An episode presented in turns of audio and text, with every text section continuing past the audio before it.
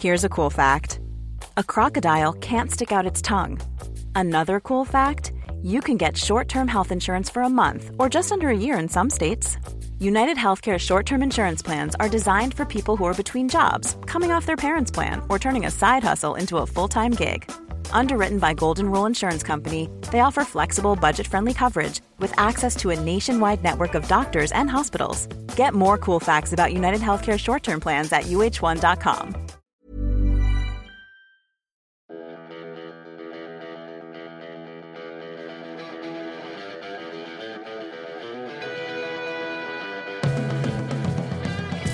Welcome to the Bradley Wiggins Show by Eurosport, the home of cycling, sponsored by Laka. I'm Graham Wilgoss, and Brad, on the Rest Day podcast, um, we should look forward to Tuesday's stage 16 into the Vercors and some deceptively difficult climbs. 164 kilometres from La Tour du Pin to Villard de Lans. It looks like one for the breakaway, uh, with one category, one climb, two Cat 2s, one Cat 4, and one Cat 3 to finish. How are you feeling as a GC rider going into this part of the race with um, that stage ahead of you and then stage 17, the Queen stage to follow? Oh, it's just you're getting into the, the last knock ins of the race now, really, and um, it's just important to keep your focus. Although it's a rest day, you don't want to have too much of a rest day. Like I said, for the main GC guys, the likes of Primoz and that, we'll probably ride two hours, ride a few efforts as well, just to keep sweating and stuff, but not that way. You can still eat a lot of food and things. You know, a lot, but lots of riders will just have a complete rest day. It's important to keep the routine at this stage, keep the body ticking, and keep the focus really, because it's going to be a tough day. Well, not not a decisive day, I don't think, for the GC guys. No. But the day after, it's just about kept ticking down the days. Now You've got Tuesday, Wednesday, Thursday, Friday. There's four days, and then Friday night. The minute you get off the bike, Friday night, you get into TT mode for the day after. TT day, and then Paris. So you, you've Forget Paris. The TT Day will take care of itself. So you've got four days left in this Tour de France really to make a difference. Um, how's Primoz Roglic going to be feeling going into the rest day? Because it's gone look, about as well as it possibly could for yeah. him up to this point, right? They've not put a foot wrong the whole race, that team. Primoz is cool, calm, and collected. He'll look forward to the rest day. I imagine he'll see his family, his kid. And I just think he'll be focused on. It's, it's like another stage race now, another four days, then the time trial, then Paris. So he's got it sewn up really. Well, sewn up. I mean, his closest ally is his, is his countryman Pogacar, but I can't see him really losing that much time to Pogacar on the time unless he has a dreadful day. But as we've seen, you know, crashes, anything like that, something could affect the race. I'm I can't see Pogacar keeping up this strength over the next week. I mean, this is where the race goes over 2,000 metres. So at 21 17. years of age, I mean, he's been a revelation, has he? Really, he already was at the Volta last year, but I mean, it remains to be seen. But it's for Primoz to lose now. Yeah. Uh, stage, stage 17 will be the hardest summit finish of the race, and, and you've got two all category climbs in there um, as well. How's Ineos and how's Dave Brailsford, and in particular Egan Bernal, going to be looking at this last week? What can they salvage from it? Um, and and are they going to be looking for stage wins now? Are they going to be looking to look? You can still make the top. You can still make the podium. I think they're going to have to try and win stages, aren't they? Because they're a long way off the podium now. Eight minutes behind. I can't see how they can salvage anything in GC. And what is the podium to them, having won the tour the many times they have? Mm. They've got to go for stage wins. Who can? The only one who possibly could is Kwiatkowski because he's in great shape. Mm. You know, they haven't got anything from this tour so far, have they? Other than a couple of days in a white jersey. With uh, so the the last time they came away with, with nothing, 2011, when you crashed out, what was the what was the 13, feeling? Wasn't it? What was the feeling then? 14. Oh, it was 14. They came, yeah, yeah. Um, well, I don't know. I crashed out. But they, they they looked like they could win it in 2014, though. Yeah, um, and it was only and whereas whereas well 2010 I suppose really 2011 you you were obviously favourite yeah but 2010 was really the the last time that yeah if nothing was it it's just a poor tour but what then was... G, G had a couple of days in white that year yeah the young rider um, look uh, it happens. You, you know, it's hard to stay on the top every year, isn't it? And um, this year they've just not got it right. I don't know what, what's happened there. Um, for a team that's so performance orientated and such planning that goes into their seasons, it's just not worked for them mm. for one reason or another. And yeah, had it been football, Dave would have been, you know, Dave be out. you know, wouldn't it? well, we, we, look forward to seeing those banners on the planche. No, but that, that's maybe. how football works, isn't it? But Dave's been here before. They'll replan restructure, and I think that um, they'll come back next year with a full lineup. And you know, with with it being the world going back to normal as well, I think you know that that would help. Yeah, um, and and he'll, he'll, have to do it without Chris Froome, of course. Yeah, He's moving on to Israel Startup Nation next season. Orla Chennaoui caught up with him to talk about whether he's keeping up with the tour in his absence and how he's faring this week at Tirreno Adriatico. So, Chris, you've just finished stage six of Tirreno Adriatico. How's it going for you?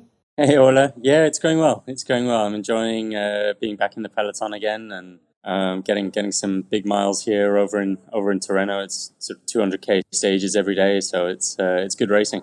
We know that you weren't where you would have wanted to be for the Tour de France. Are you where you would want to be right now, regardless in Tirreno? Are you going as you would have wanted to? Yeah, hundred percent. I'm I'm starting to feel definitely better and better. I, th- I think um, through obviously the the whole recovery process, and then for that to have been followed up by by the whole lockdown, not being able to sort of get back into racing, I, I really felt as if I was missing that speed, that sort of race speed, and that that rhythm of being in the race. And um, I, I, think being here in Tirreno now, I, I, can feel that's that's definitely coming back. The more racing I'm doing, um, I'm feeling more comfortable on the wheels and definitely things are heading in the right direction. We saw that you had a bit of a crash on stage five with about 50 kilometres to go, I think it was. You ended up losing That's almost it. 30 minutes and and being around about one hour down. That's not where we're used to seeing you, Chris, is it? no, I mean, obviously, I mean, if uh, if I'm not here for GC, there are days where I'll do a job, and once I've done my job, I'm, I'm not going to keep going as hard as I can to the finish. So then it's you, you sit up, you pull the plug, and you try and recover the best you can for for the next day. And uh, yesterday I did take a bit of a tumble, uh, 50 kilometers to go. The roads were really sketchy, left, right, left, right, and um, I hit a hit a patch of uh, gravel in a corner and just lost my front wheel. Um, but yeah, took, took took an age to try and get a get a spare bike, um, and just once I did, I just uh, yeah that was it for the day. Just cruised to the finish with the gruppetto, and uh, yeah, looked after looked after myself the best I could. Given where you are in your recovery and, and where you've come from, do crashes like that almost hurt all the more? Because I guess you, you, you've probably gone through a period of feeling incredibly vulnerable, and I don't mean physically, you know, more emotionally, mentally. Is it harder for you to take a tumble now, or, or have you gone the other way and become more hardened to it? I, I, think I actually jinxed myself. I mean, it was that morning, I think I was just thinking to myself, Ah, it's it's interesting. I've been back back racing, back on the bike for a good sort of eight nine months, and uh, I haven't crashed yet. It's, it's going going pretty well, and yeah, I tr- trust trust that to happen. Um, but yeah, it was fine. I mean, I literally just hit the ground, grazed myself a little bit, and bounced back up. But uh, I, I, I, don't. Thankfully, I think because I obviously don't remember anything from the crash, I, I don't have any kind of uh, lingering sort of fears on the bike, or I mean, I, it just feels feels good to be back racing. I love it. I, I love love being in the bunch. I love uh, that sort of having to fight for that position again, and just just being amongst it really. Chris, I don't know how honest you feel you can be with us, but how much do you miss being at the Tour de France? I definitely miss being there. Um, I mean, watching it now. I mean, it's, it's great to watch. I love I love watching as a fan. Uh, like I get excited watching the stages, the finishes, um, whether they're, whether they're sprints or, or, GC days. I mean, it's it's great to great to watch, and especially knowing all the all the all, all the sort of main characters uh, personally makes it a little bit more interesting to watch as well because you know the, the, the politics and the dynamics between people. But um, certainly for myself, I mean, I, I, I, do miss I do miss being there. Um, but I think the most important thing for me right now is, is to make sure that when, when I do go back there, I'm going to be 100% again and ready to fight for another title. I don't just want to go be going there and just suffering to finish stages. Uh, that that's not going to do me much good at the moment. So I, I think um, this approach now, focusing on other other sort of blocks of racing and blocks of training, and hopefully get myself ready for the Vuelta. Um, hoping that it all, all goes ahead this year. Um, it'd be fantastic just to get a Grand Tour in the legs this season and uh, take me through to next season. So, what have you made of what you've seen at the Tour de France then, Chris? There has been so much talk about uh, Jumbo Visma um, being yeah. the more dominant team. And, you know, in the years that you've won, we're so used to seeing Ineos Grenadiers, as you now are, um, leading the pace at the front and dominating the race and, and almost putting a stranglehold on it. It's very different this year. What have you made of that from afar? it, it is a very different race uh, this year, and I, I, think everyone has to keep in mind sort of what the build up to the Tour de France was this year. I mean, we didn't have that much racing coming into the tour. Um, a lot of the peloton, I'd say over 50% of the peloton was stuck uh, in lockdown on turbo trainers for, for a few months prior to the tour. Some people were out training on the roads. Uh, and it's, it's interesting to see. Uh, so obviously from, from the group of GC riders, who was actually allowed out training and who was stuck inside. And obviously the Slovenians were allowed out and they, uh, they seem to be flying.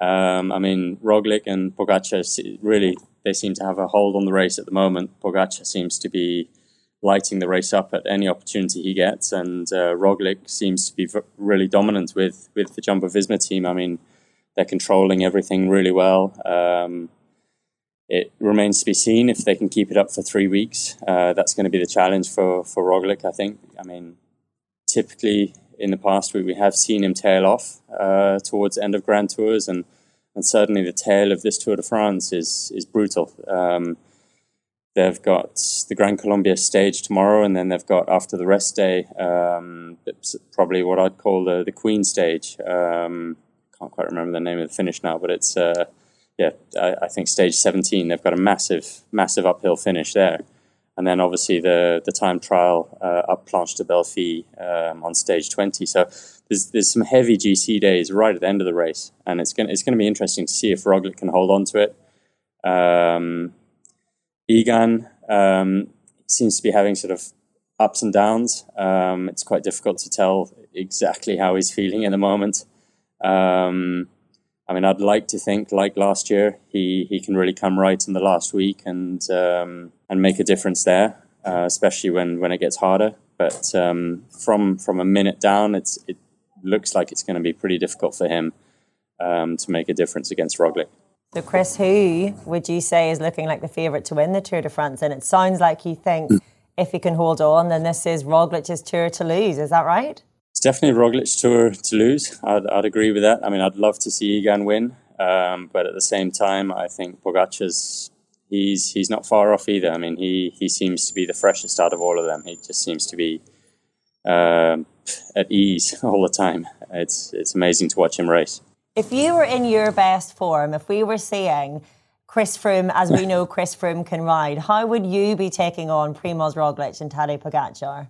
Oh, that's um, yeah. I mean, it's a hard one, and, and there's no there's no answer to that. You just any little opportunity that presents itself every excuse me every every GC stage, um, you just have to push the limits. Um, and, and wait for cracks to appear. And if, if they don't, then then they've won. Clear as that.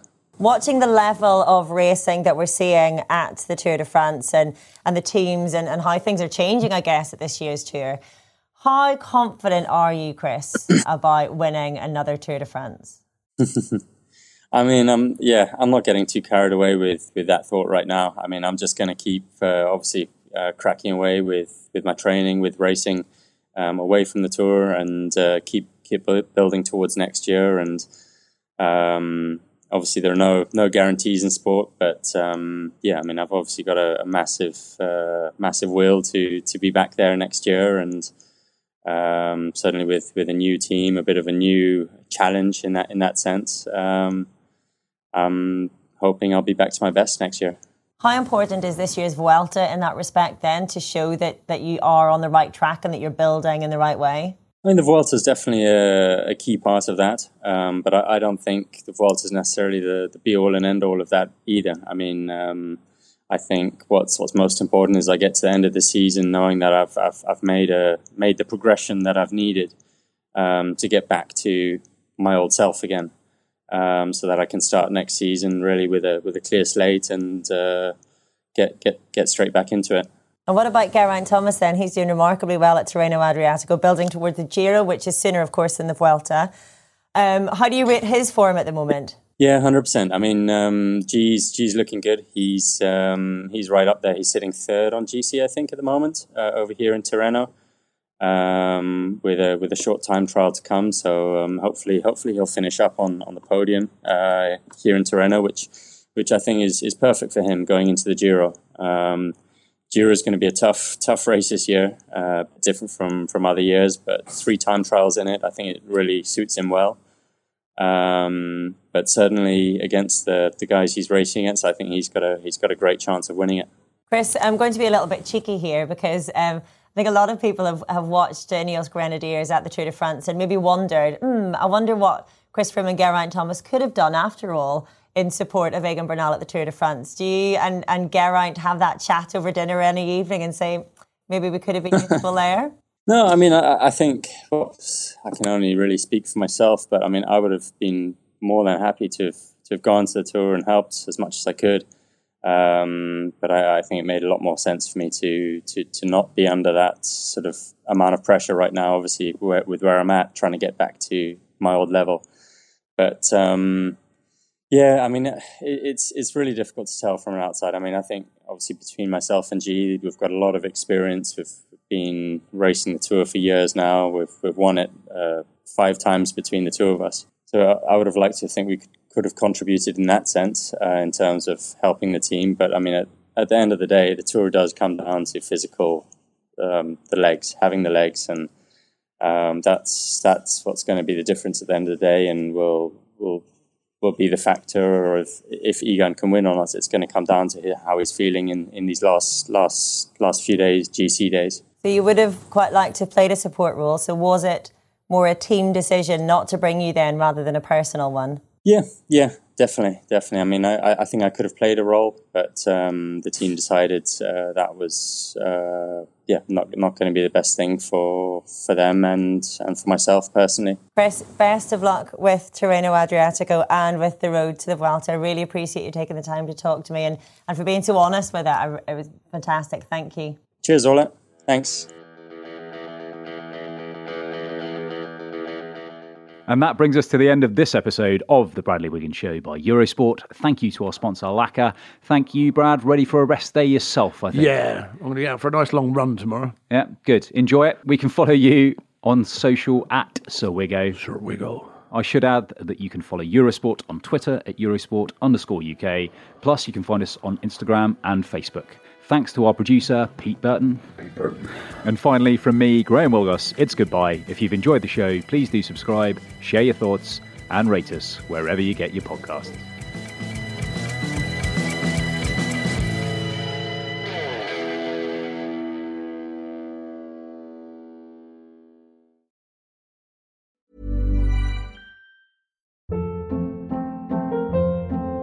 Hold up. What was that? Boring. No flavor. That was as bad as those leftovers you ate all week. Keke Palmer here, and it's time to say hello to something fresh and guilt-free. Hello Fresh. Jazz up dinner with pecan-crusted chicken or garlic butter shrimp scampi. Now that's music to my mouth. Hello Fresh. Let's get this dinner party started. Discover all the delicious possibilities at hellofresh.com.